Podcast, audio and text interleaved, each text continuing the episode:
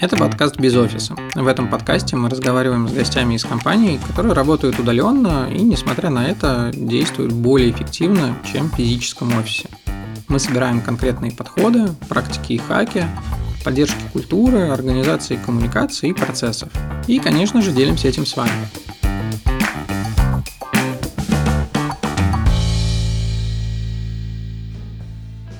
Сергей, привет, рад тебя видеть.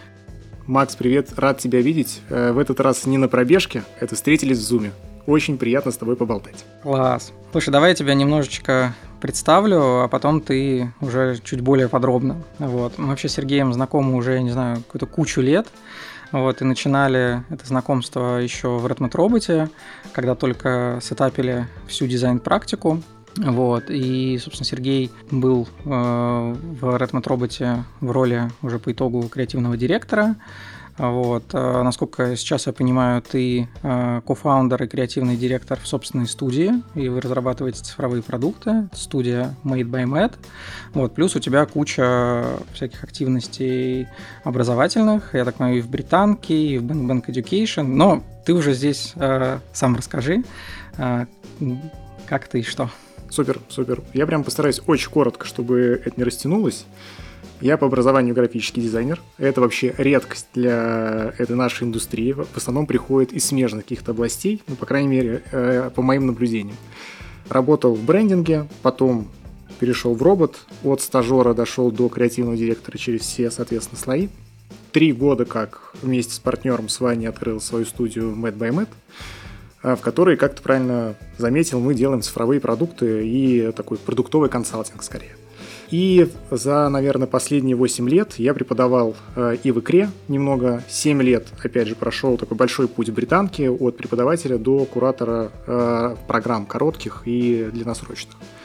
И, соответственно, на текущий момент куратор и преподаватель в Bank Education. Это если очень коротко и очень кратко. Ага, круто, спасибо. А в Британке у вас там, э, насколько я помню, был э, Mobile Applications Design, да, вот этот курс? Да, там была очень хитрая история. Изначально курс назывался э, «Дизайн мобильных приложений», Mobile Application Design. Это сформировало аббревиатуру MAD, но в какой-то момент, да, мы переименовали курс э, за счет того, что мы его переформатировали э, ну, капитально, и он стал называться дизайн digital продукт. Потому что отрасль стала развиваться, э, дизайнерам нужно было больше скиллов. И смотреть сквозь призму мобильных приложений на любую задачу стало это неправильным, и мы стали давать более широкий набор инструментов. Ага, ну то есть получается, что у тебя такой как бы бэкграунд, он с одной стороны э, про очень много где про мобильную разработку и цифровые продукты, и очень много про образование. Да, но я так понимаю, что это еще исторически сложилось с робота, когда, а, по сути, там был у нас внутренний корпоративный университет, и ребят нужно было а, готовить и продвигать там с позиции джунов до медлов и синеров и так далее. И вы этим всем занимались как раз ребята. У нас получилась очень как раз хорошая, наверное, первая ласточка, когда мы очень э, удачно пересаживали вчерашних студентов из британки в джуниор-дизайнеров и в медлов. И, соответственно, вот это вот попадание по майнсету, скиллы, которыми они обладают, э, какая-то связь и чувство локтя, соответственно, с преподавателями, которые были на учебной программе. И это был просто очень успешный и удачный опыт. И э, все наши выпуски, вплоть до последнего, имеют прямую связь с Robot и сейчас. Вот. Поэтому очень хорошую, мне кажется, для отрасли э, практику мы заложили, ну, получается, уже лет 5-7 назад. Да, ты знаешь, я даже вот э, все чаще слышу от ребят, которые работают э, с какими-то европейскими и американскими э, компаниями и продуктами, вообще уровень дизайна в России и там в частности мобильного дизайна, если мы там говорим про такие продукты, как там мобильный банкинг э, или какие-то сервисы для ритейла и так далее, он как бы очень высокий. Потому что если посмотреть на приложение э, там, э, часто это все выглядит очень странно. Вот, поэтому, да, я думаю, что получилось на рынке сформировать эту компетенцию, я понимаю, да, вложено было в это кучу сил. Ну, круто, что это сделали. Класс. Ну, помимо сил, э, как бы курс сделал не только я, делала большая команда на самом деле. То есть если взять всех преподавателей, с которыми мы взаимодействуем, всех менторов, то это так человек 30, наверное, вот в лучшем случае. И за эти годы, которые мы посвятили, в том числе образованию, у нас сложилась методология и определенные подходы. И, наверное, самое интересное, мы с тобой точно к этому еще придем. Э, в тот момент, когда началась пандемия, э, мы стали работать распределенно, э, массово перешли в онлайн, и как мы трансформировали, соответственно, наши подходы, которые до этого были ну, то есть строго офлайн, а в онлайн формат. Ну, я думаю, что мы еще проговорим с тобой все эти нюансы, которые, может быть, будут полезны тем, кто будет слушать этот подкаст. Да, это как раз у нас центральная тема, и я думаю, что начнем к ней постепенно уже переходить. И было бы круто, чтобы ты рассказал как раз про то, как вы э, осуществляли этот переход э, действительно и в компании, в студии, как это происходило, то что, ну, изначально я знаю, что у вас э, был формат, ну, такой он как бы был офлайновый, скорее там гибридный, да, часть людей все равно они были распределены, то есть это была уже для вас там не супер какая-то новинка, но, насколько я понимаю, сейчас у вас 100% ремоут, и вот про это было бы очень интересно поговорить. И вот как раз вторую тему про образование, когда пришлось ее там срочно перетаскивать в онлайн, я так понимаю, что она в онлайне и осталась то есть там с какими-то вкраплениями офлайна. Поэтому вот это прям супер интересно. Рассказывай скорей. Супер, да. А, когда мы открыли нашу студию три года назад, даже чуть больше уже, то есть это был очень такой ламповый формат ателье. А, у нас был офис на Маяковской. Это была квартира э, в дореволюционном доме. С нами сидел стартап Коуп, который нас пригласил тогда. У нас был свой повар, который приходил и готовил то мексиканскую, то израильскую кухню. Ну, то есть все было по фэншую. Мы ходили в тапочках по офису. И на тот момент у нас, наверное, было самое большое количество штатных сотрудников, кто, соответственно, был с нами э, на зарплате. И, соответственно, мы работали из дома, ну, раз, наверное, два раза в неделю. И это был прямо такой строгий офлайн э, формат. И, э, Сколько ребят у вас было? 5-6, мне кажется, вот именно в таком вот в пике. То есть мы были прямо ателье-ателье. И то есть офис был полностью в каких-то артефактах, то есть мы прямо очень заморачивались э, по интерьеру, по атмосфере, по какому-то вайбу. И все, кто были, например, у нас на э, таких новогодних корпоративах, то есть там всегда вот был такой, скорее, перформанс с художниками, с какими-то дым-машинами, с инсталляциями и со всем mm-hmm. остальным. То есть это скрепляло и клиентов, и тех, кто с нами работает, и, соответственно, всех, кто работает в студии непосредственно. Вот, и... То есть это была такая, по факту, корпоративная культура, да, да которую вы формировали через вот эти артефакты, определенные какие-то, там, условно говоря, ритуалы и так далее. Ну, блин, ну ты сейчас так рассказываешь, я понимаю, а как это вообще можно было в онлайн-то перенести? Но вот, да, сейчас, сейчас, наверное, и расскажешь. Да, и это было очень большим э, контрастом по отношению, наверное, к тем привычным форматам работы, офисным, э, корпоративным, либо студийным, э, с которым сталкивались э, специалисты на рынке. То есть это было прямо, ну, то есть очень, очень приятным исключением. Вот. Я знаю, что не, не, не мы одни такие есть ну, были на рынке, но это было, наверное, такой фишкой и было большим плюсом. В тот момент, когда произошел большой карантин, у нас э, тогда, наверное, было 3 или 4 проекта э, в одном клиенте. То есть мы, в принципе, очень плотно занимались диджитализацией э, сети клиник, одной из сети клиник. И эти ребята ушли от нас, ну, типа, в один день. То есть, там, не знаю, был какой-то серия, там, 1 апреля или, там, 30 марта, вот когда все только началось. Они написали письмо, что мы закрываем часть отделений, поэтому и диджитализация, соответственно, продуктов пока ставим на паузу. Вот. И... Тоже закрывается диджитализация. Да.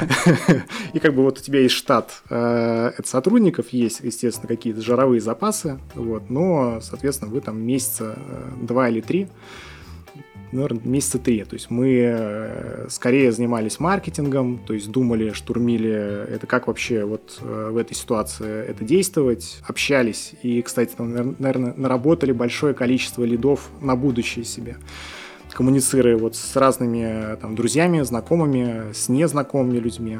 И смотрели, как у нас простаивает офис. То есть я, наверное, за три месяца съездил два раза туда. То есть первый раз я забрал оттуда стул, чтобы было удобнее.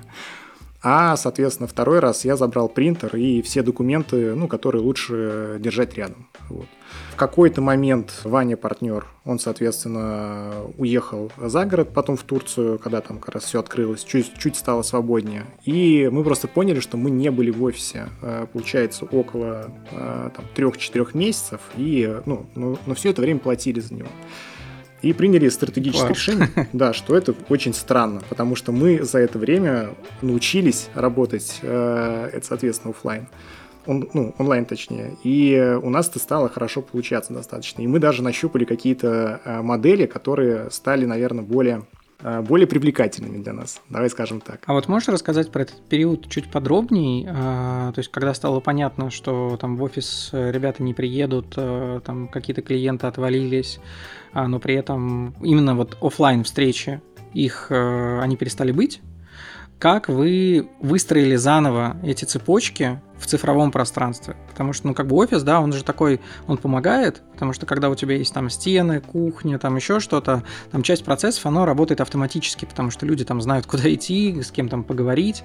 А вот когда этого не стало, как, как вы заново эти рельсы выстраивали? Вот, что вы вообще делали для этого? Мне кажется, что есть э, это три наверное, ответа на этот вопрос. Первый – это прежде всего какая-то личная организация. То есть мне кажется, что прежде чем перестраивать какие-то процессы, ты должен э, это разобраться, как тебе э, это лично действовать в этой ситуации, чтобы тебе было комфортно. То есть, например, в случае с Ваней это было уехать за город и работать оттуда. А в моем случае я понял, что так, это надолго, купил стол, э, на котором можно работать стоя, э, там, громадный монитор, все оборудование, чтобы можно было более комфортно вести, ну, то есть э, какие-то зум-трансляции, соответственно, хорошая камера, хороший звук и все остальное. Дом, то есть ты видишь как раз на камере, приобрел немного спортивный характер, чтобы это, соответственно, несмотря на вот эту всю изоляцию, поддерживать себя в форме, получать эндорфин от занятий, то есть там кольца, гири, вот полный набор. И, соответственно... И американский флаг. И американский флаг, да. Очень много растений. И еще я завел черного кота, чтобы было совсем хорошо. Класс. Вот. И, э, естественно, это какой-то более, э, в моем случае, по крайней мере, точно, более, более четкий тайм-менеджмент, больше работы, соответственно, там, с э, Things, с календарем, очень точный распорядок, очень точное питание, чтобы э, жизнь она стала скорее вот более э, структурированной. И вот несмотря угу. на то, что это каждый день превращается в день сурка, имел определенную структуру и, соответственно, было время в том числе и на отдых. Вот, это, наверное, первая часть ответа на вопрос. А с сотрудниками как это было? ну, то есть, ты, я к тому, что ты для себя выстроил это все, и, то есть, это же, ну, не всем, не все так могут.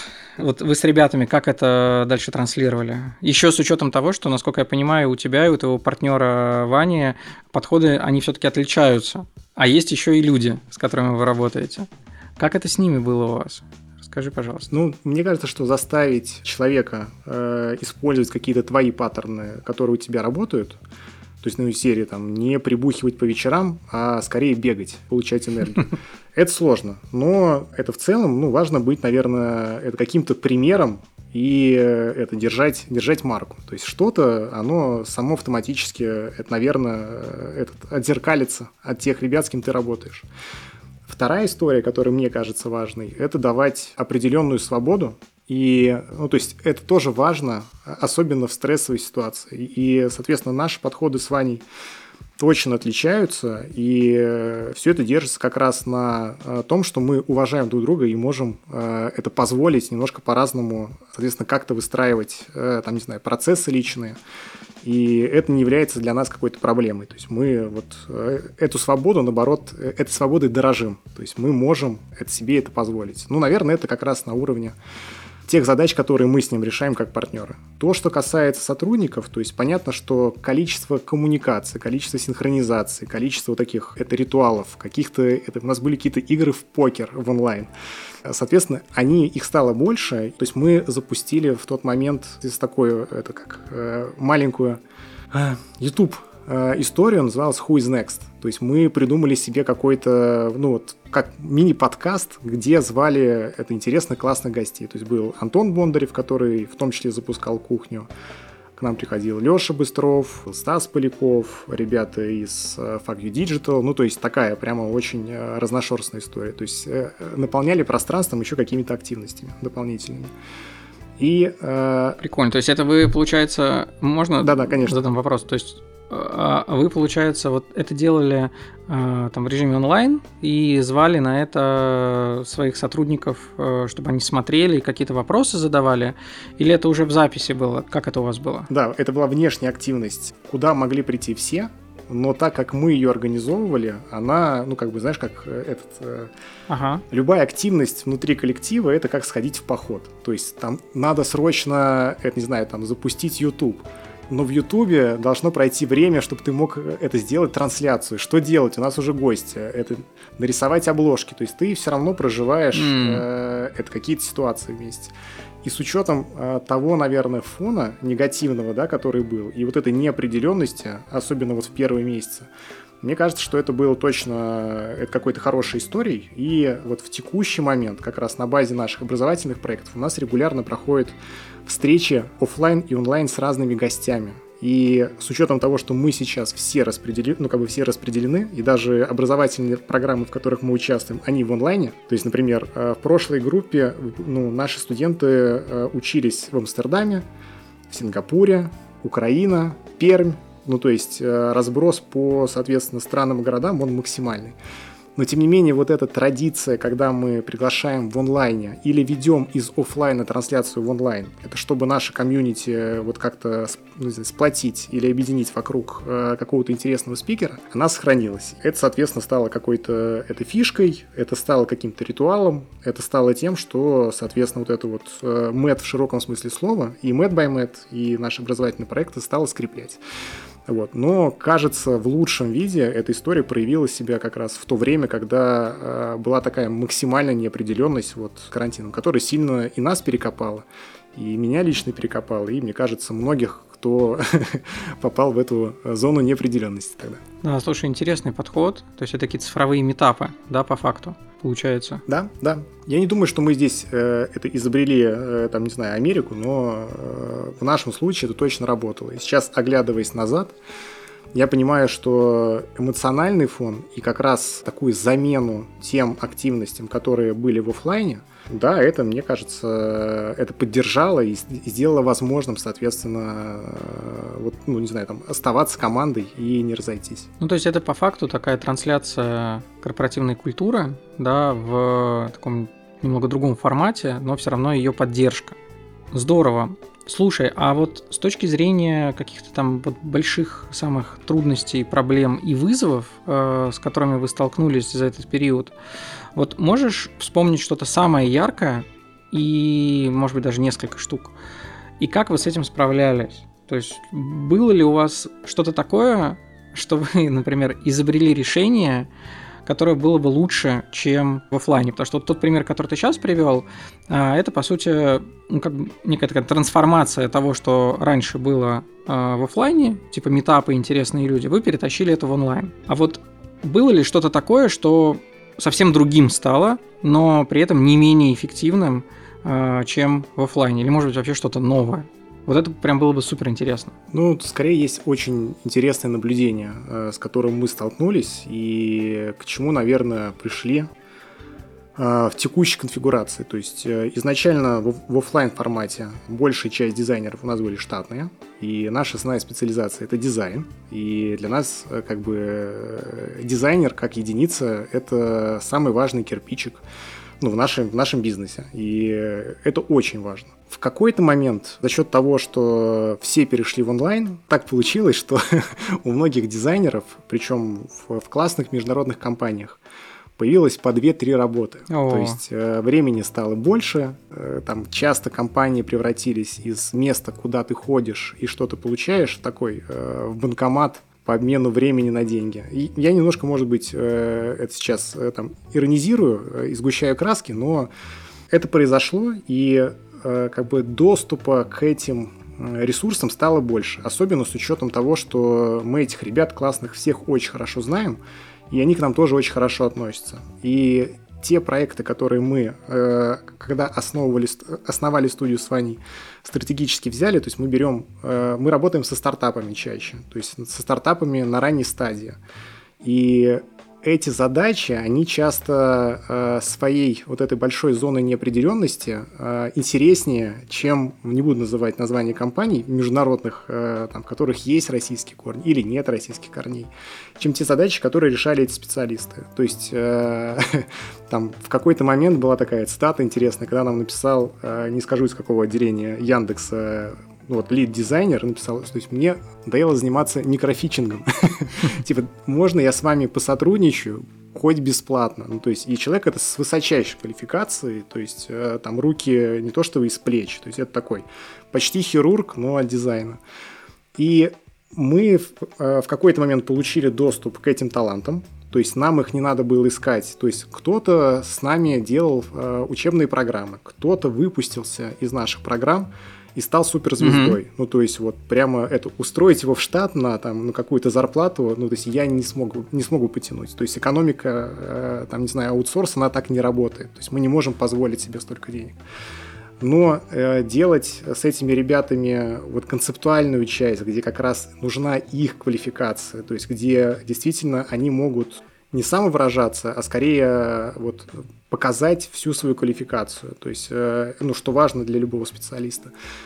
Эта модель стала работать. И э, в какой-то момент, когда мы стали смотреть там, на экономику, то есть дизайнеры, которые у нас были на зарплате, приносили нам денег гораздо меньше, чем те проекты те дизайнеры, с кем мы работали это сдельно они были более самоходными. Самой нашей главной задачей было сделать э, так, чтобы эти суперзвезды от дизайна максимально хорошо вписывались и в наши процессы, и в наши стандарты, и в те артефакты, которые должны выглядеть, естественно, одинаково для всех клиентов. То есть, ну, здесь не должно быть, это, не знаю, там чего-то разного. И это, на самом деле, такая основная задача моя была. То есть, потому что я отвечаю за качество всех проектов, и я работаю с ними напрямую. Но здесь, э, наверное, самый э, сложный момент, потому что э, как раз степень свободы, которую этим людям нужно предоставлять, она должна быть это большой. То есть тут нельзя рисовать их руками, например. И в тебе эти люди должны видеть человека, с которым можно сыграть. То есть кто может дать пас, там, ну, какой-то, знаешь, равнозначный в виде фидбэка. Вот это, наверное, было самым интересным, самым сложным, и это то, над чем мы до сих пор работаем. То есть тут еще, конечно, этот, до идеала далеко, и мы это знаем прекрасно. Ну вот самым главным наблюдением было и каким-то переходом в том, что это действительно рынок поменялся, появились как раз зазоры и возможности работать с лучшими. И э, в нашем случае, так как мы небольшая компания, а мы именно три, Э, улучшить качество и как бы остаться там, не знаю, при деньгах, при больших деньгах даже, чем когда у нас было большее количество штатных сотрудников. При всем уважении и любви к тем, кто работает в штате. То есть тут э, и такие дизайнеры должны быть, и привлеченные. И это, наверное, может быть интересная фактура, да, которая, может быть, кому-то поможет, особенно. Но это возможность. Да, да, то есть это прежде всего возможность, э, которую вы увидели и реализовали, это прям офигенно. И я думаю, что это, ну, я сейчас вижу, на самом деле, много таких форматов, даже в разработке такие форматы сейчас начали появляться. Но там, правда, очень важно, вот то, что ты сказал, да, история со стандартами и с качеством, это, ну, за этим нужно следить. Поэтому у меня вопрос такой, то есть оно звучит как бы круто, расскажи про проблемы, это самое интересное, и как вы их решали. Возможность увидели, понял, офигенно. Где наелись? Расскажи, наверняка такое было. Ну, мне кажется, что самой большой проблемой для нас это стало, это естественно, ну, как бы, когда, казалось бы, времени стало больше, то есть ты не тратишь время на дорогу, ты не, не, не тратишь время там на какую-то, может быть, э, лишнюю в кавычках коммуникацию, да, внутри э, этого офиса, ты берешь больше работы. В какой-то момент то есть я, естественно, вот после, это каюсь, очень большую ошибку сам допустил. Э, я два года не ходил в отпуск. То есть с учетом, что работаю я почти 7 дней в неделю. И, естественно, это привело к срыву. И вот как раз, э, там, не знаю, в ноябре, в декабре, то есть мне пришлось обращаться к специалистам в том числе, чтобы это, вернуть сон обратно. глядя на, соответственно, тех ребят, кто с нами работает и в штате, и, и нет, я тоже вижу эту усталость, потому что мы все наброс, как бы набрали задач, потому что появились интересные задачи, э, мы не научились распределять нагрузку. И э, вот эти переживания за команду, какие-то кейсы, которые вот я сам на себе прочувствовал, э, сейчас, наверное, являются самой какой-то основной проблемой, с которой мы столкнулись, и самым большим риском, наверное, в дальнейшем. Потому что вот этот какой-то баланс и энергию выдерживать, это казалось, там, я думал, что я, например, железный, и все кейсы, когда это люди говорят, что они выгорели или там, там не знаю, устали, мне всегда как-то я так высокомерно воспринимал это как какую-то, наверное, слабость. Вот до того момента, когда это сам надломился и просто там потерял сон надолго. Вот. Это, наверное, стало самой большой проблемой, самым большим риском. То есть я сейчас стараюсь в том числе внимательнее э, быть более чутким и э, некоторые симптомы стараться отслеживать э, чуть заранее. То есть стараюсь вот смотреть, э, насколько перегружен или нет угу. человек. А ты можешь вот. здесь... Это, наверное, самый главный риск. Ты знаешь, вот здесь хотелось бы чуть, наверное, покопать, от чего такое происходит. Ну, то есть э, ты говоришь, много проектов, э, много задач, Можешь здесь чуть, наверное, поподробнее рассказать, как это выглядит? То есть, э, не знаю, это там много созвонов, или там это просто много задач, или что-то еще. То есть, вот как это в рамках деятельности, в рамках процессов выглядит? И, ну и, собственно, как вы с этим в целом работаете? Угу.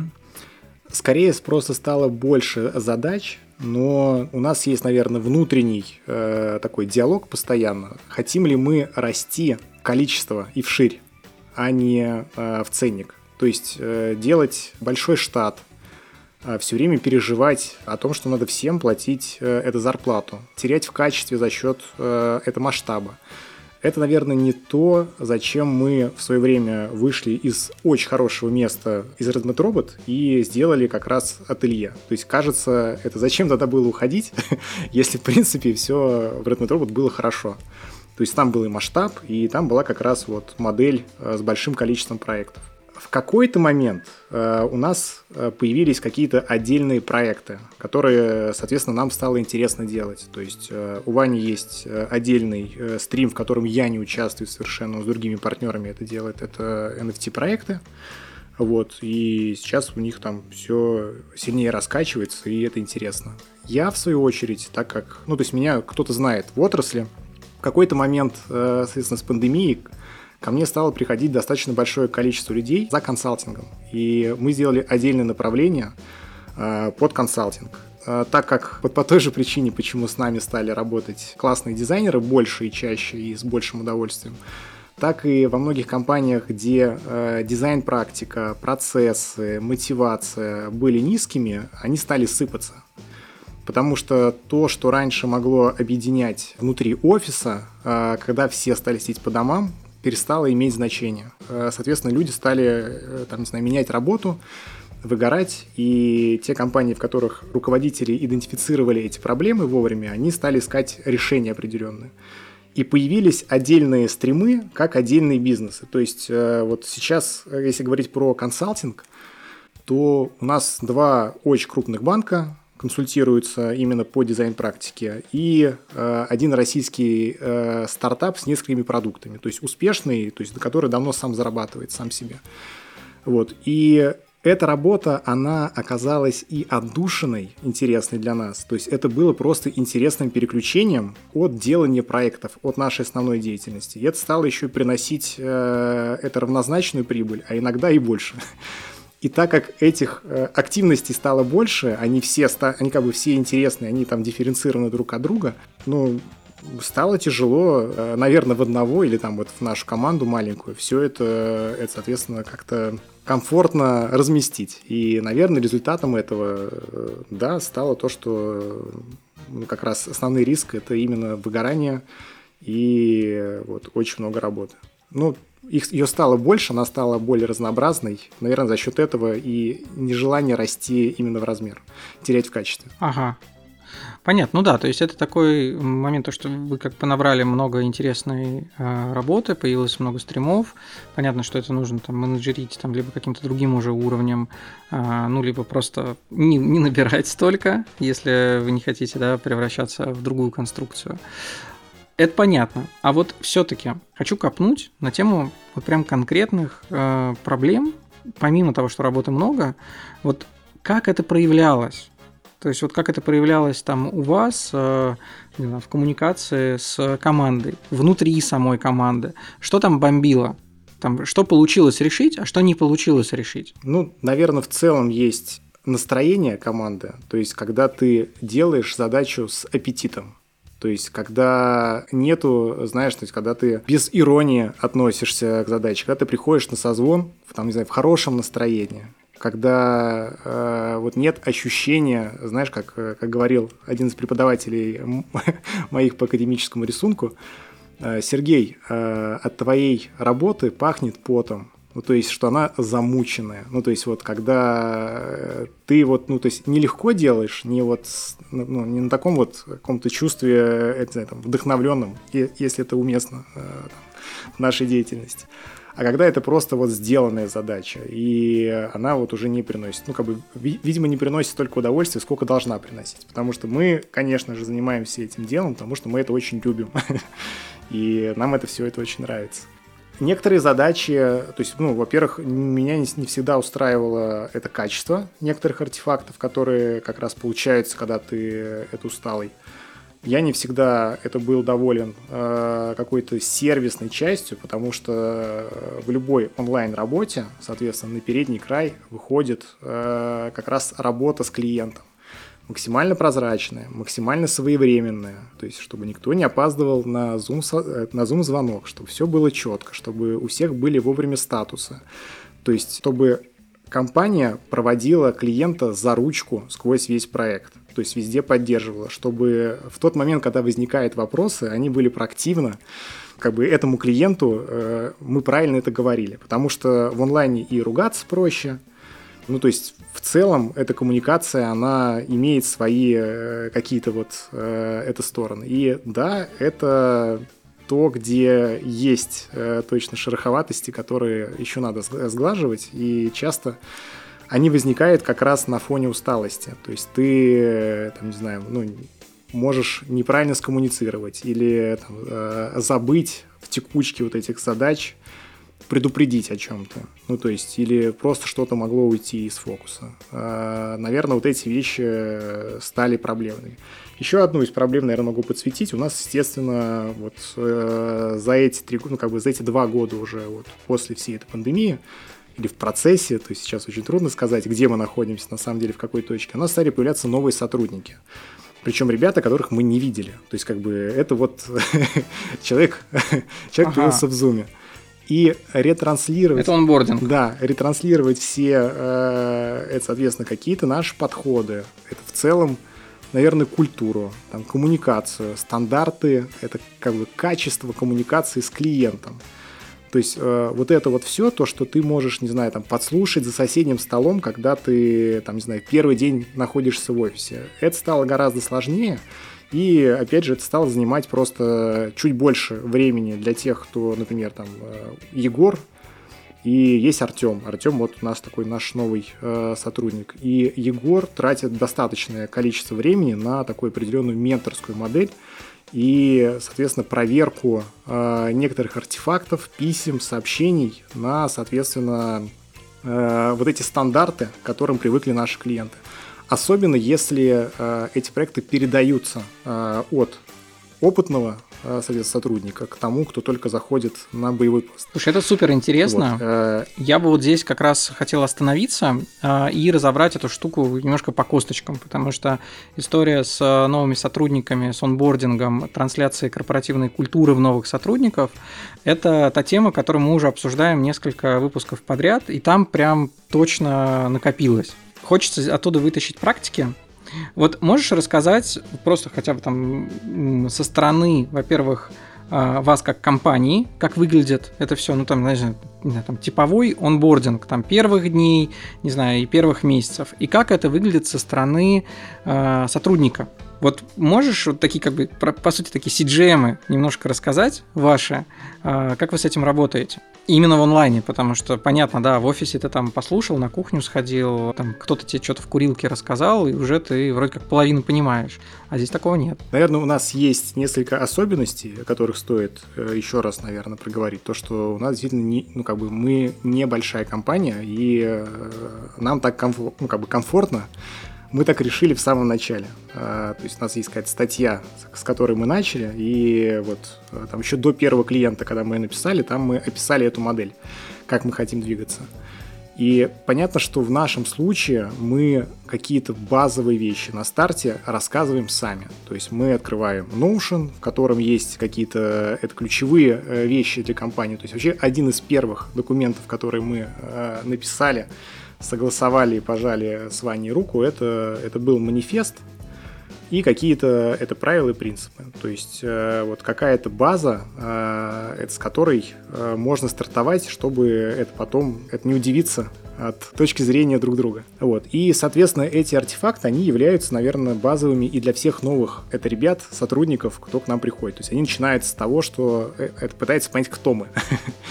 Есть Notion, в котором есть технологизация э, наших каких-то вот основных правил, как мы делаем, как мы не делаем. И это то, с чем, наверное, во вторую очередь начинает знакомливаться новый сотрудник. Третий слой всегда... Вот если я к вам пришел на работу, да.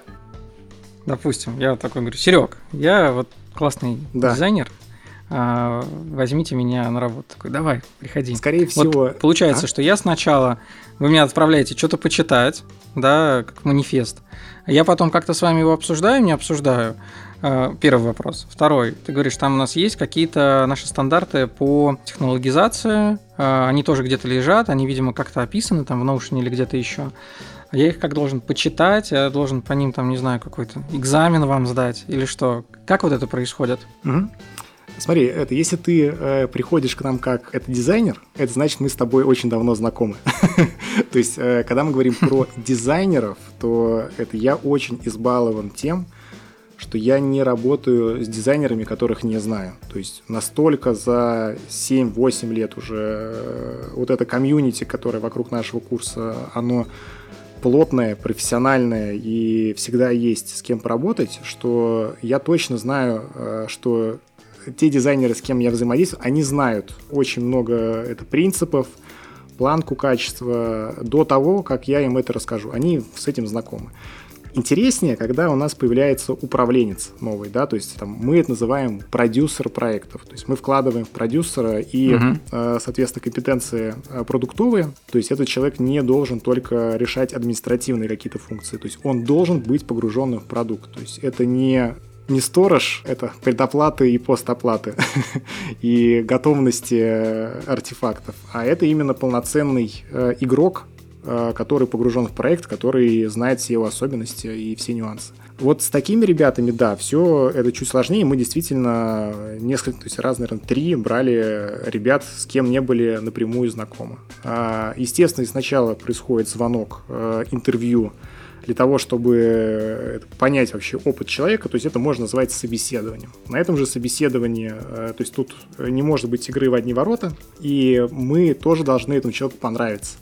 То есть мы рассказываем именно то, что нас э, дифференцирует от э, других компаний, чтобы э, человек в том числе знал ну, какие-то наши особенности и почему это вообще так сложилось. Мы должны рассказать. Это, это важная часть истории. Uh-huh. А, в тот момент, когда человек принял решение, соответственно, что ему интересно, то есть начинается испытательный срок. Вообще, кстати, тоже есть э, такая важная деталь, которая, мне кажется, с точки зрения этики э, важна. То есть есть испытательный срок, в котором, скорее всего, мы вообще в целом просто проверяем, не знаю, там, обязательность, коммуникацию, может быть, те вещи, которые мы могли пропустить именно на первом шаге. Но я категорически против тестовых заданий, потому что я знаю, как, э, сколько вакансий, сколько откликов на вакансии приходит на открытые, и понимаю, какое количество времени специалистов тратится на э, тестовые бесплатные задания. Если смотреть это не со стороны дизайнера, а со стороны того, кто это нанимает, ты видишь, там, не знаю, что пришло 100 писем. И вот 100 человек потратили время и я все равно не смогу эти там 100 тестовых заданий качественно отсмотреть. Ну просто э, этот, э, как бы, не сходится, не получится. И я, э, может быть, иногда на свой страх и риск, э, за, за свой счет могу промахнуться иногда. И за свой счет могу для клиента сделать еще один заход, но с другим дизайнером. Но я не считаю принципиальным, не, как бы неэтичным давать э, тестовые задания. Вот. Но у меня, опять же, есть э, избалованная позиция, что если говорить про дизайнеров, у нас их много. Вот. С менеджерами все чуть сложнее, с, э, соответственно, продюсерами. И э, здесь есть испытательный срок, в котором ну, ему нужно ознакомиться, соответственно, э, с той технологизацией, которая касается предметной области. И всегда есть именно плотная работа с ментором. То есть в нашем случае это самый главный способ человека втянуть процесс. То есть если говорить про какие-то первые встречи, ну, ничего, наверное, это я сверхъестественно не скажу, этот человек просто э, слушает и вникает. Скорее, это пытается это посмотреть, ну, делай как я. То есть смотреть, как это делает человек, который э, находится вот на этой позиции. Постепенно этого человека вводят в роль э, и, соответственно, представляет клиенту, говорят, какие обязанности у него есть, но любой э, артефакт, который э, имеет какое-то внешнее какой-то выход на клиента, он проверяется изначально в ручном режиме. То есть э, это пишется отчет, э, прежде чем отправить клиенту, отправляешь ментору, ментор смотрит. И за счет того, что... А как это происходит? Ну, то есть это вы как-то отправляете, что, не знаю, там PDF-ку приложил с текстом. Вот можешь, вот эти подробности супер важны, потому что чат. очень много... В чат, в личку. Народа просто, ну, не знает, да, или может не знать. И здесь эти подробности, они прям супер важны. Ну, это, это знаешь, как работает? Опять же, за счет такого локального масштаба. То есть, это скорее такой, как правильно сказать, наверное, есть... Раньше были подмастерья, да, то есть была какая-нибудь кузница, был там кузнец, и был его подмастерье. И э, если, к примеру, мы бы с тобой работали вместе, и я учился бы э, управлять, там, не знаю, э, каким-то, э, какой-то частью бизнеса у тебя, то э, ты бы сказал мне, напиши фин-модель для этого проекта. То есть я бы ее писал, но прежде чем она куда-то бы вышла, то есть я бы, я тебе скидывал бы ее на верификацию. То есть это какой-то, это личный контакт, то есть это чат, либо чаты, где есть несколько специалистов, кто может э, верифицировать э, этот артефакт. Вот. И, соответственно, это так и работает. Кстати, когда мы говорим про дизайн артефакта, дизайн артефакта всегда проверяют э, как минимум два человека. То есть дизайн, любой сценарий проверяет креативный директор, есть только это не какие-то э, такие, знаешь, базовые сценарии, в которых и проверять-то нечего и проверяет всегда продюсер проекта, потому что человек, который наделен как раз продуктовыми навыками, то есть он как раз часто из э, макетов вычищает вещи, которые вот проходят мимо ну, вот, моего взгляда. То есть, э, несмотря на то, что какая-то компетенция продуктовая и у меня она есть, то есть э, странно было бы, чтобы я, ну, если бы ее не было, соответственно. И в нашем случае, да, я не верю, ну как бы может быть, я не умею э, это делать э, лучше, чем э, с помощью менторства и истории с подмастерьем. И боюсь, наверное, при большей технологизации и автоматизации этого процесса анбординга, очень боюсь терять качество. То есть это мы каждому клиенту говорим о том, что это мы участвуем в каждом проекте с Ваней. И если э, это в каком-то из проектов что-то идет не так, то э, как бы, ну, нам приходится тогда это краснеть и закрывать это своими ресурсами. Понятно.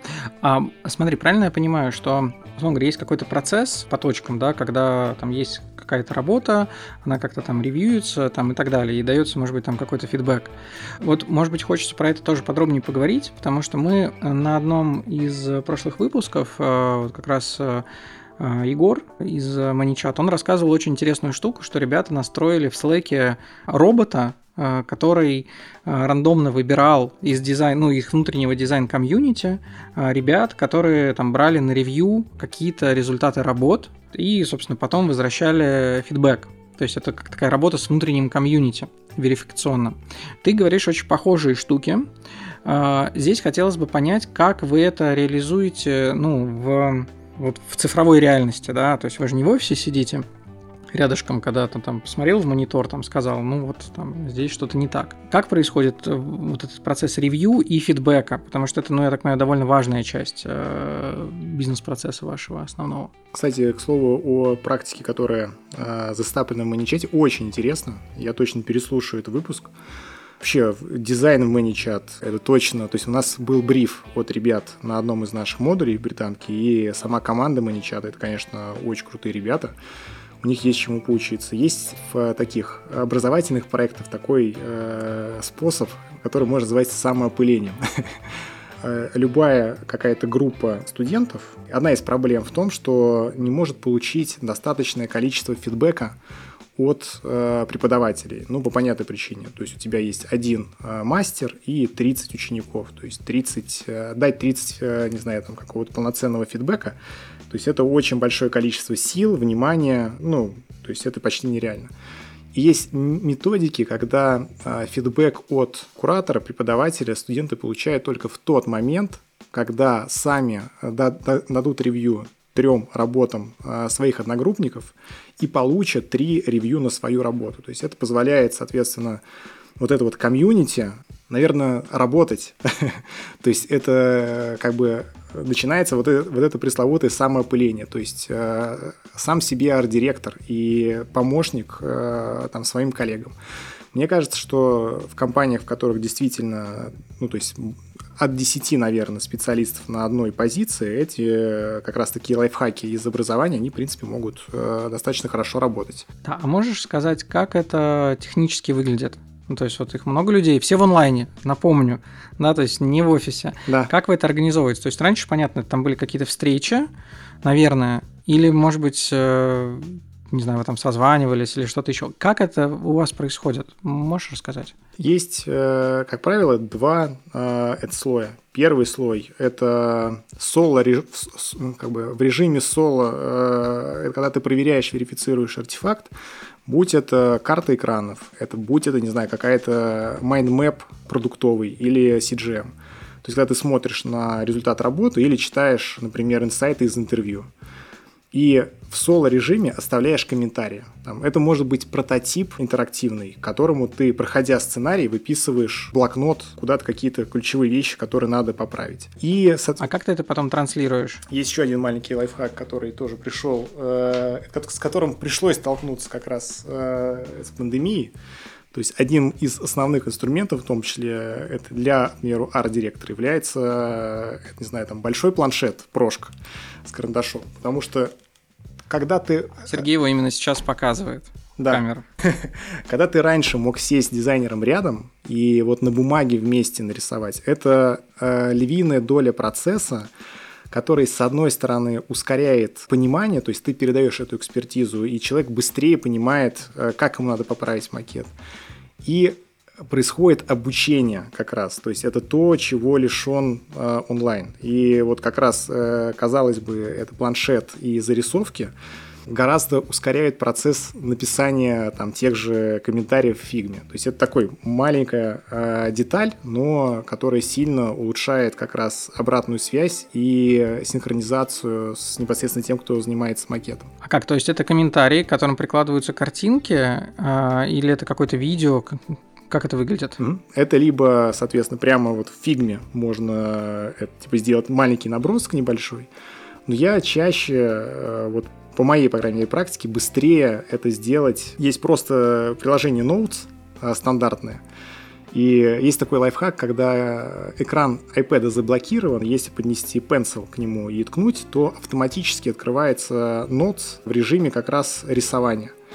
И я как раз, у меня есть большой монитор, ноутбук, э, и отдельно стоит планшет. То есть я, меру, э, смотрю на карту экранов на большом 4К дисплее, и в тот момент, когда у меня есть какой-то коммент, то есть я прям быстро сразу же, не переключаясь там ни в каком софте, рисую э, маленький, маленькую заметку и отправляю ее, то есть там просто в чат иногда. То есть это мне ускоряет процесс. И на синхронизациях, которые это есть э, у каждого проекта, то есть у каждого проекта есть, э, не знаю, там, в зависимости от э, его интенсивности, либо ежедневная коммуникация с командой, либо когда уже, там, не знаю, мы почти все сдали, там, не знаю, 2-3 раза в неделю, Мы проходимся по этим комментариям и какие-то вещи, которые надо проговорить, проговариваем. Потому что часть комментариев, они очевидны и понятно, как исполнить. Ну, а часть есть, может быть, более тонких, где нужно немножко пожестикулировать в зуме и, может быть, объяснить это еще какой-то небольшой деталью. Вообще, в целом, мне кажется, для не только для дизайнеров, но и для руководителей э, рисовать схемы — это супер полезный навык, чтобы быстрее доносить э, какие-то смыслы. Опять же, в Redmond Robot это тоже было, было всегда, прекрасно работало, и многие вещи, которые вот сейчас для меня стали э, какими-то повседневными, э, ну, конечно же, это я вынес оттуда, и большое спасибо этой школе. Да, э, согласен с тобой. То есть схематизация, она супер важна для донесения каких-то, может быть, сложных мыслей просто, ну, потому что это такой универсальный язык, да, с которым, который можно использовать для общения. А я помню, что мы с тобой на какой-то из пробежек э, обсуждали, ты вот мне рассказывал про фидбэк как раз э, для студентов, что их, когда очень много, очень сложно там всем писать текстом, потому что это долго. По-моему, ты рассказывал про то, что вы делали какие-то скринкасты и просто как бы что-то рисовали и наговаривали прям по макетам. Да, вообще в целом, мне кажется, это делать а, образование, особенно когда оно в онлайне или когда оно... А, вот у нас был интересный опыт, кстати, в августе. Мы делали курс э, вместе с британкой для ВТБ. То есть, э, с одной стороны, э, была потребность у банка и раскачать свой HR-бренд, и, с другой стороны, э, получить какое-то предсказуемое количество дизайнеров в штат, которые э, смогут сразу же выйти и делать работу. Вот, и быть замотивированы. И на этот как раз, на этот месяц выпало несколько недель, где мы уходили в карантин. И наше образование, оно было таким немножко дефрагментированным на офлайн и онлайн часть. То есть как только у нас было, э, там, не знаю, один заболевший э, в группе, э, у кого был положительный, соответственно, ПЦР, то есть наша, это, весь наш курс, он уходил сразу же на вот, ой, он был не месяц, а три месяца, прошу прощения, вся, вся программа. Мы уходили на две недели, вот как это, это требуется.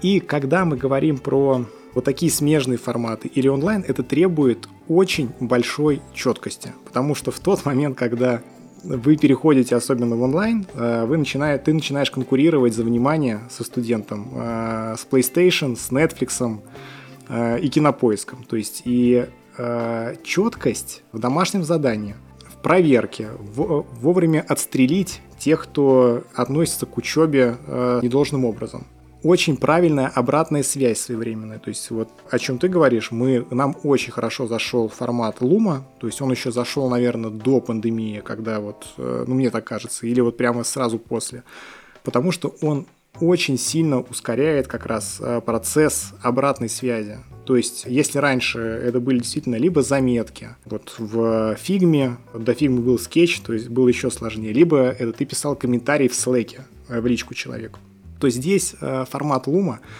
он мало того, что он ускоряет процесс, то есть я, показывая на своем экране, могу открыть какие-то референсы или, это, не знаю, вернуться к проекту другого студента. Я могу этот лум или к этому луму могу дать доступ всей группе. И э, как говорит, как говорил, точнее, один из моих тренеров, он говорил, что слушайте, как я э, комментирую чужую технику. Скорее всего, вы делаете те же самые ошибки. Так и здесь Loom, помимо того, что ускоряет э, мой процесс как преподавателя, то есть я это делаю быстрее просто, то есть трачу меньше времени. И вот этот бесплатный лимит на вот то количество минут, которые ага. есть э, в бесплатной версии, заставляет меня еще в этих ограничениях питчить более емко. То есть это тоже на самом деле оказалось для меня это полезно. То есть я, может быть, платил бы за то, чтобы он делал как раз более короткими кусочками.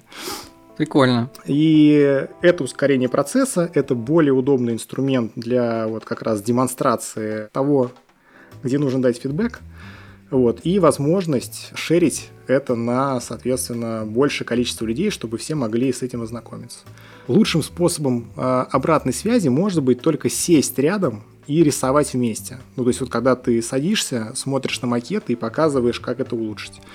Вот, но как раз в таком вот, э, в том контексте, в котором мы находимся, Loom в этом случае одно из э, таких важных важных находок. Вот, знаешь, здесь как раз э, мы с тобой затронули тему асинхронности, и я бы вот хотел, э, чтобы ты попробовал вспомнить, какие еще ситуации и кейсы э, у вас были, с которыми вы справлялись. Потому что э, очевидно, что когда мы говорим про онлайн и распределенную работу, что я сейчас вижу?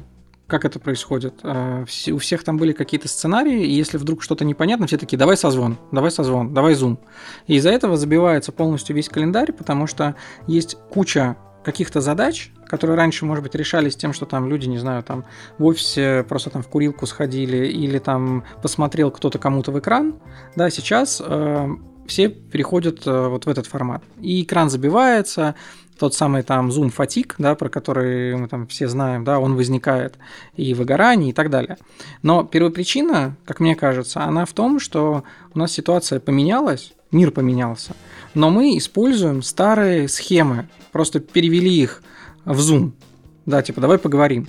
Но вот то, что ты сейчас говоришь, а, это, по сути, ты используешь вот эти плюсы асинхронности, которые позволяют в удобное время тебе там записать этот фидбэк, а людям, там 100 человек, например, в удобное время посмотреть, а тебе не нужно их собирать всех в одну комнату одновременно на созвон. Вот эта вот история с асинхронностью, как мне кажется сейчас, это то, чему, во-первых, не учат нигде, и мы это тоже там вот с Егором очень много про это говорили. Вот эти вот находки, которые у людей появляются в компании, они супер ценны, потому что за счет асинхронности можно на самом деле сделать там x2, x3, при этом э, людей там не убивая вот этими бесконечными звонками, а наоборот э, давая им возможность, не знаю, там пойти там с собакой погулять, да, потому что он может во время того, как он ходит с собакой, там что-то послушать или там что-то записать. Вот если у вас наверняка есть какие-то еще находки с асинхронностью, которыми ты мог бы поделиться. Вот помимо вот этого кейса, который ты сейчас назвал. Наверное, прямо напрямую я не могу назвать э, другие инструменты э, асинхронными. Не инструменты, скорее именно кейсы, да, которые вы там, может быть, как-то асинхронно закрываете, что не касается зум-звонков. Ну, наверное, это начну издалека. То есть э, в проблему большого количества звонков, то есть я это лично для себя решил э, таким простым немножко лайфхаком. То есть я стал вставать раньше, и до того времени, когда начинаются звонки, я просто посвящаю это время такой работе, где можно сесть, писать, э, почитать э, и поделать ту, ну, ту работу, э, которая требует включения такого без отвлечений и вот без э, траты сил на всю эту историю. Это раз. Вторая, наверное, второй момент. Когда мы говорим про образовательные программы, то тут действительно, с одной стороны, нужно дать это вовремя обратную связь, чтобы не быть бутылочным горлышком на проекте. С другой стороны, тоже не превращая для себя это, там, не знаю, в какой-то это квест. И в нашем случае мы там, последние два проекта делали э, с менторами, давая этим, этим менторам очень большую степень свободы, то есть э, кураторский и преподавательский состав.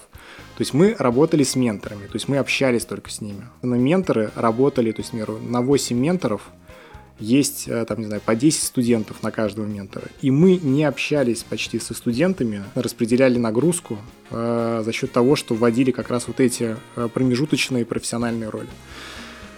Это вряд ли про асинхронность, но это точно про эффективность.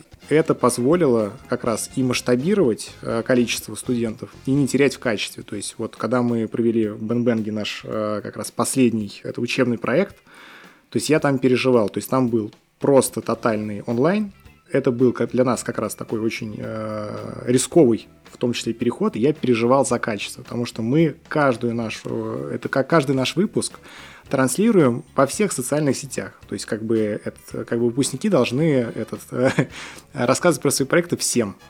Эта модель работает. То есть вот именно в образовании э, распределение за счет вот, э, вот этой промежуточной, промежуточной, наверное, прослойки сработало очень хорошо. Угу. Из интересных тоже таких э, инструментов, которые нам очень помогают, как раз когда мы говорим про онлайн, про выгорание, про какие-то вещи, которые мы можем иногда не заметить в онлайне, потому что ты не видишь э, человека, его эмоции, как он вовлечен э, в образовательный процесс или, может быть, в рабочий, в случае, если это не образовательная деятельность.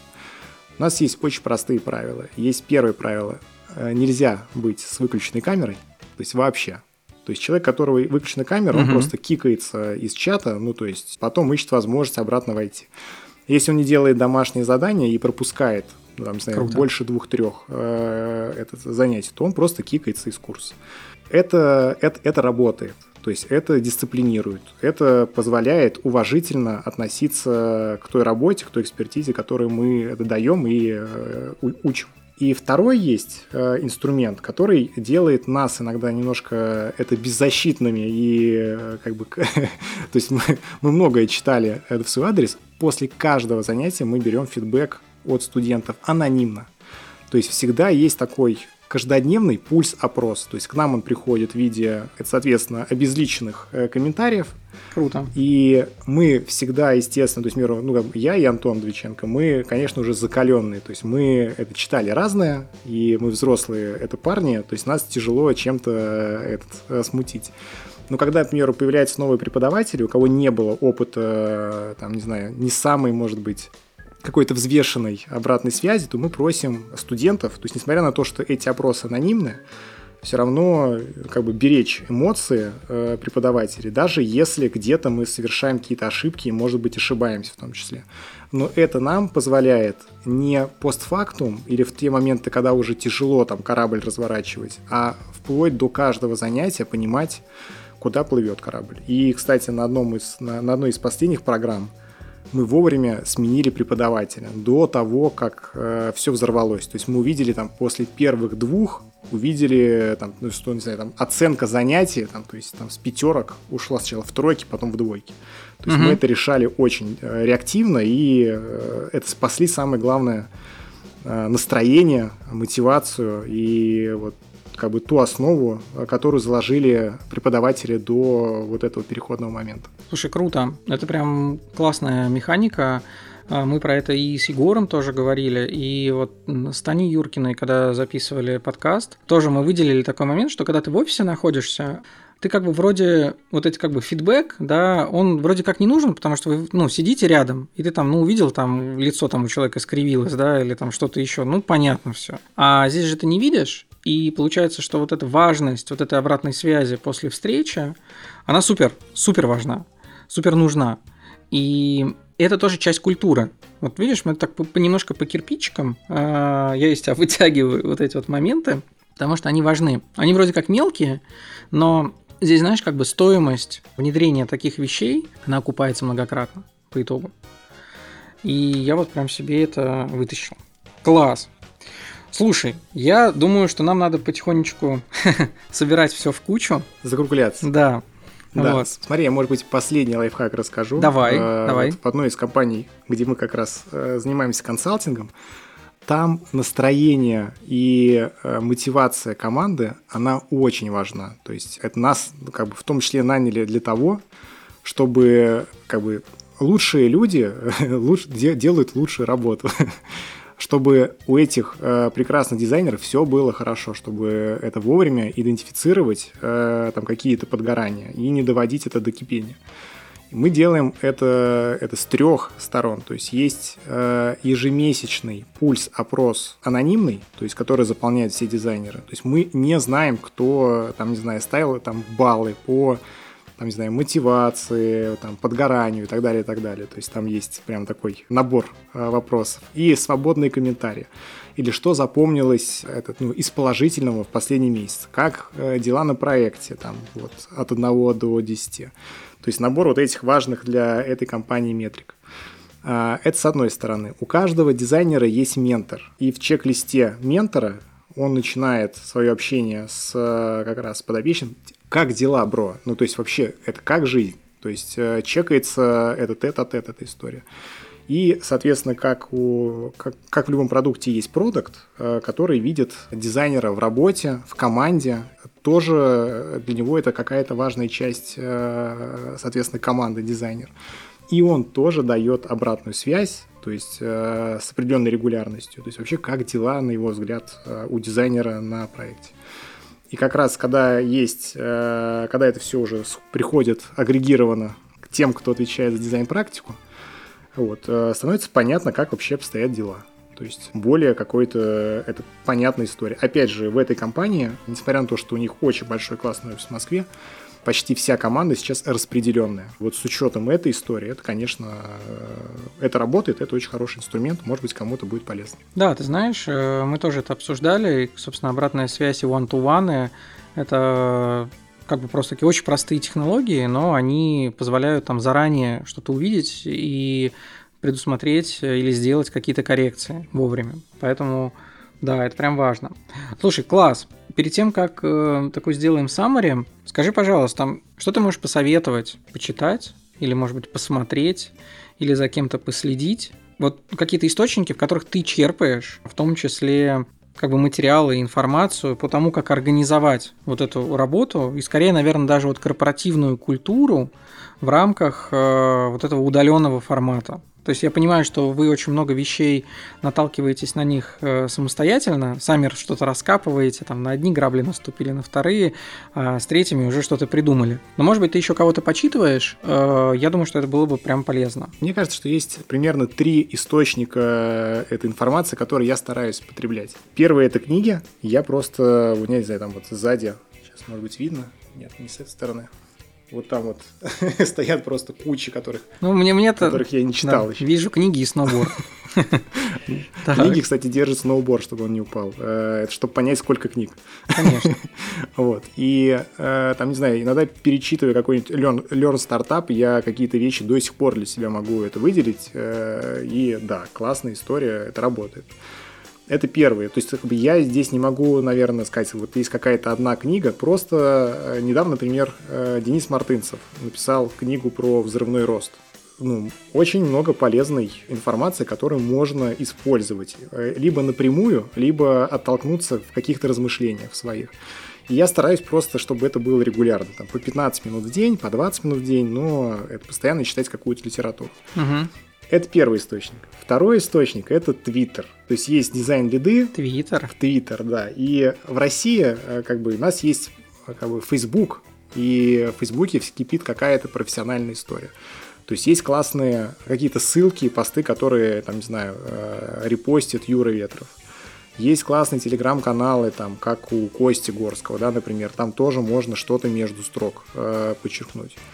Есть, э, это мир Ваня за месяц, который тоже много перформит э, там, с переводами, с вообще своей точкой зрения да, на отрасль. И это тоже полезный источник информации. Но вся международная тусовка, она, конечно, находится в Твиттере. В Твиттере очень клево этот, заниматься поиском. То есть ты э, иногда можешь наткнуться, там, не знаю, на дизайн директора этот, IBM, например, и в его подписках найдешь еще, не знаю, там, 20 э, очень интересных э, каких-то это персонажей, которых ты, вот не знаю, ты просто э, не знаешь, что они существуют, и у них, как правило, действительно есть интересные заметки. То есть там будет очень много политики, еще чего-то, но между строк, там, опять же, когда вот приходит время прокрастинации, ты можешь очень интересные вещи для себя, например, про лидерство. То есть тема, которую в России, она, ну вот именно в дизайн лидерства не так, э, наверное, разобрана подробно, а вот там в каком-то твите я потом вышел на какую-то статью в медиуме и очень многие вещи интересные для себя подчеркнул. Это второй источник э, такой информации. Третий источник информации, которым я это вот очень горжусь, это та как раз история, о которой мы сегодня с тобой говорили, с возможностью достучаться до спикеров и э, ребят в компаниях, которые могут рассказать очень много нюансов и деталей э, вот в нашем уютном комьюнити. То есть мы, э, у нас какие есть форматы? Есть публичные, когда мы делаем онлайн-трансляцию или это там постим фоточки, что у нас прошла встреча вот с этим. А есть некоторые вещи, где мы не можем сказать, что там, мы поговорили с дизайнером из Facebook, и он нам что-то рассказал, то, что он не может э, публично это сделать. То есть ему надо это согласовывать. Но за счет того, что есть как раз вот такие компактные истории, они позволяют дотянуться до некоторых вещей, которые вот в публичном поле э, никто не расскажет. Потому что они иногда могут быть чувствительны, и это могут быть инсайты, как это, что взлетело, а что нет, и где провалились на самом деле. И, наверное, то есть э, в моем случае из привычного списка источников будет выделяться только вот то комьюнити, которое нам, как команде большой, получилось за эти годы сформировать, построить, и э, чем мы тоже пользуемся в том числе. Круто. Слушай, ну да, мы потом э, к подкасту все эти ссылочки все вытащим. Может быть, я тебя там даже еще поспрашиваю асинхронно. Смотри, а давай тогда собирать все в кучу. Я предлагаю так сделать. У меня какие-то вещи за- записаны, давай их расскажу. Вот, и может быть ты какие-то дополнишь, вот, чтобы у нас такая итоговая сборка получилась. Что для себя записал и отметил? Что важно, э, когда корпоративная культура уходит в онлайн, я выделил такую вещь, как личный пример. То есть, когда ты можешь транслировать себя, там через те же самые, не знаю, там социальные сети или через э, какие-то там внутренние инструменты, тем самым задавая какой-то пример и транслируя это все, ну, как бы не находясь в офисе, а находясь в таком как бы цифровом мире. Это работает. А отметил вот то, про что мы сейчас говорили, про такие цифровые метапы, Who's Next, тоже круто работает. Понятно, что да, формат перенесен из офлайна в онлайн, но он работает, да, и как ты только что сказал, он более гибкий, потому что э, можно делать такие более там закрытые какие-то вещи, а не обязательно это там шерить на весь мир, да, это могут быть какие-то вещи для каких-то групп. Он, я скажу даже больше, тут э, чуть дополню тебя, он позволяет э, дотянуться до более интересных спикеров, чем в офлайне. Да. То есть, например, в одном нашем выпуске нашей программы «Британки» он пришелся на онлайн и мы взяли международное жюри, то есть там не было, по-моему, никого из России, то есть был э, Олег из Клея, Круто. Э, ну Клей международная компания, был лид-дизайнер из Apple э, из Лондона, были ребята из Революта, ну то есть та аудитория, которая не могла собраться в офлайне вообще, просто по определению. Абсолютно да. Вот это, кстати, хорошее дополнение. Потому что это, по сути, вот то, про что мы говорили, что невозможно было сделать в офлайне, а в онлайне реально возможно. Это крутая тема. Дальше. Записал для себя важность, э, чтобы при анбординге, чтобы был какой-то набор артефактов, типа там манифеста, например, да, или такого white paper, который люди могли бы почитать, и сразу в самом начале ты бы понял, насколько они соотносятся с этим, не соотносятся, какие есть проблемы, чтобы не потом они как-то это выцепляли, да, а чтобы была какая-то вводная информация, которую люди как минимум могут прочитать и как-то соотнестись с ней. Обратная связь, очень важно, да, особенно в цифре, когда нет возможности там кому-то там принюхаться, присмотреться или там получить какую-то обратную связь э, в виде там даже мимики, а, она нужна. И там же я, кстати, себе отдельно пометил вот эту историю про включенные камеры. Вообще хочу на эту тему прям, знаешь, наверное, отдельный какой-то пост сделать или статью, потому что у всех очень разные мнения, и там разработчики, мне кажется, они там вообще стараются, в принципе, камеру там либо залепить, или чтобы ее не было, почему-то вот я так это вижу э, чаще всего, да, а вот, э, не знаю, там дизайнеры, наоборот, э, как бы более открыты к этому почему-то. Вот хочу вообще эту тему, может быть, даже подробнее разобрать. Но это тоже часть культуры, потому что если у тебя там в культуре вы договариваетесь, что мы там созваниваемся всегда там с камерами, это тоже как бы ее часть. Вот. И записал историю, да, про скринкасты как фидбэк, когда можно показать, и что у тебя на экране, и другие примеры, и упаковать это довольно компактно. И я так понимаю, что как бы просто это быстрее да, экономит время. И что самое главное, что когда ты один раз уже это сделал, то это мож, могут посмотреть, э, собственно, много сразу людей. То есть это такой, может быть, еще эффект, чтобы тебе не с каждым разговаривать, а с большим количеством. И когда ты приводил в пример своего тренера, который говорил про то, что смотри, на ошибки. Они могут... Э, у тебя, скорее всего, такие да, же. Тут, наверное, добавлю еще по поводу как раз э, скринкаста что какие-то важные вещи, которые касаются, там, не знаю, каких-то, например, внутренних процессов и артефактов, у нас тоже задокументированы э, с помощью лума. То есть, э, чтобы не надо было рассказывать одно mm-hmm. и то же, там, не знаю, 10 раз. Mm-hmm. То есть просто технологизировано Круто. с помощью лума. То есть и тебе так быстрее, чем писать иногда, это, не знаю, страницу текста. И иногда нагляднее, если мы говорим про, там, например, какой-нибудь таблицы хитрые в Airtable, в которой там, ну вот, надо как-то заморочиться. Mm, да, ну вот. Такие штуки я для себя отметил. Если тебе есть еще, может быть, что-то добавить, добавляй.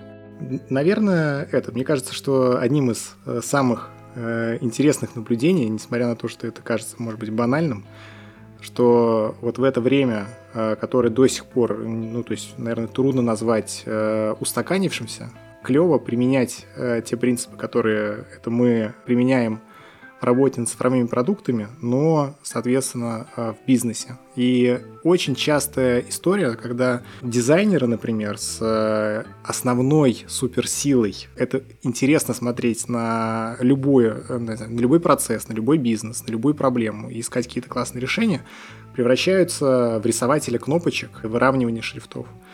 И кажется, что вот в то время, когда происходят какие-то тектонические вот эти вот сдвиги, а, это в устоявшихся каких-то э, это парадигмах, э, важно как раз применять продуктовый подход, это всем, то есть пробовать, там, не знаю, брать интервью, искать инсайты, проверять гипотезы, вот абсолютно, там, не знаю, про процесс, про бизнес, про найм. Это работает сейчас. И можно извлечь из этого выгоду, пока многие рефлексируют на какие-то устои, которые, э, соответственно, ну, там, не знаю, у нас э, исторически сложились это в отрасли. А дизайнерам, соответственно, свои навыки и скиллы э, стараться применять не только в макетах. Наша основная это сила, это именно взгляд, все, что нас окружает. Это и бизнес, это и процессы, это и все остальное за пределами макетов, эстетики, эргономики и всего остального. Такой вот вывод. Класс. Слушай, здорово. Спасибо тебе большое. Мне кажется, мы очень много всего хорошего накопали и полезного. Будем теперь это все разбирать. Класс. Спасибо, что пришел. Макс, спасибо, что пригласил. И надеюсь, э, это скоро побегаем опять. Побегаем, конечно.